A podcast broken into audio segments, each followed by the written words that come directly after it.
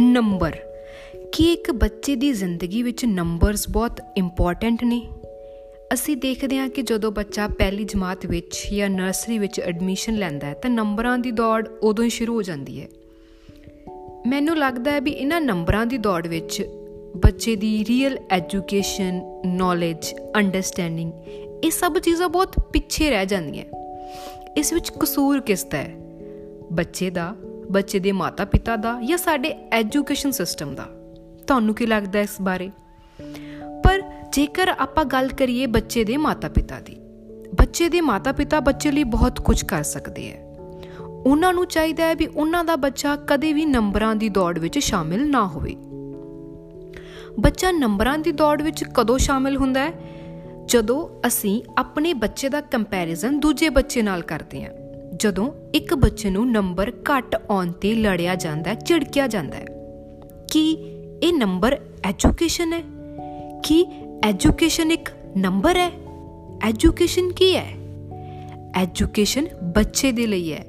Education ਬੱਚੇ ਦੇ ਵਿਕਾਸ ਦੇ ਲਈ ਹੈ। ਐਜੂਕੇਸ਼ਨ ਬੱਚੇ ਨੂੰ ਸਹੀ ਗਲਤ ਸਮਝ ਆ ਜੇ ਇਸ ਲਈ ਹੈ। ਇੱਕ ਬੱਚਾ ਇੱਕ ਅੱਛਾ ਨਾਗਰਿਕ ਬਣ ਸਕੇ।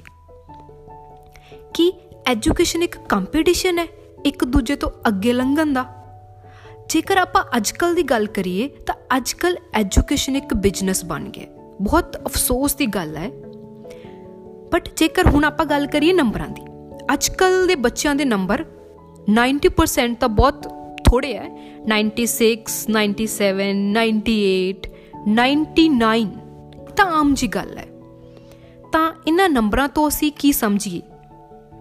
ਕਿ ਸਾਡੇ ਆਉਣ ਵਾਲਾ ਟਾਈਮ ਸਾਡੇ ਦੇਸ਼ ਦਾ ਬਹੁਤ ਬ੍ਰਾਈਟ ਹੈ।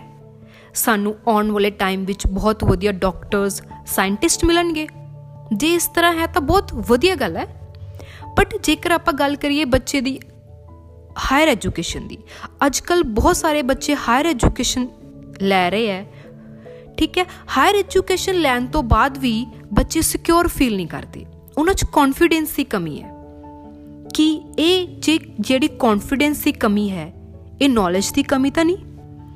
ਉਹਨਾਂ ਦੇ ਨੰਬਰ ਬਹੁਤ ਹੈ। ਉਹਨਾਂ ਕੋਲ ਡਿਗਰੀ ਵੀ ਹੈ। ਉਹਨਾਂ 'ਚ ਕੌਨਫੀਡੈਂਸ ਨਹੀਂ ਹੈ। ਇਸ ਦੇ ਲਈ ਜ਼ਿੰਮੇਵਾਰ ਕੌਣ?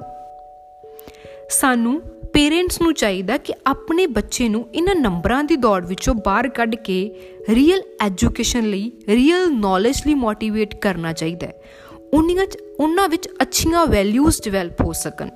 ਉਹ ਇੱਕ ਅੱਛੇ ਨਾਗਰਿਕ ਬਣ ਸਕਣ। ਜੇਕਰ ਬੱਚੇ ਦੇ 4 ਨੰਬਰ ਘੱਟ ਆ ਜਾਣਗੇ ਤਾਂ ਕੋਈ ਫ਼ਰਕ ਨਹੀਂ ਪੈਂਦਾ। ਇਹ ਨੰਬਰ ਬੱਚੇ ਦੀ ਜ਼ਿੰਦਗੀ ਨਾਲੋਂ ਜ਼ਿਆਦਾ ਇੰਪੋਰਟੈਂਟ ਨੇ।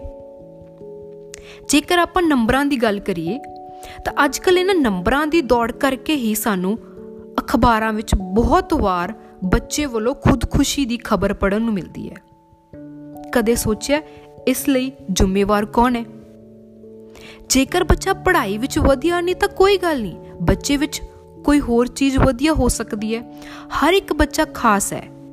ਉਸ ਵਿੱਚ ਕੀ ਚੀਜ਼ ਖਾਸ ਹੈ? ਇਹ ਚੀਜ਼ ਸਾਨੂੰ ਲੱਭਣ ਦੀ ਲੋੜ ਹੈ। ਬੱਚੇ ਦੇ ਮਾਪਿਆਂ ਨੂੰ ਚਾਹੀਦਾ ਹੈ ਬੱਚੇ ਵੱਲ ਧਿਆਨ ਦੇਣ।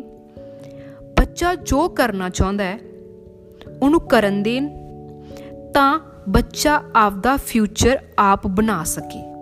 ਧੰਨਵਾਦ।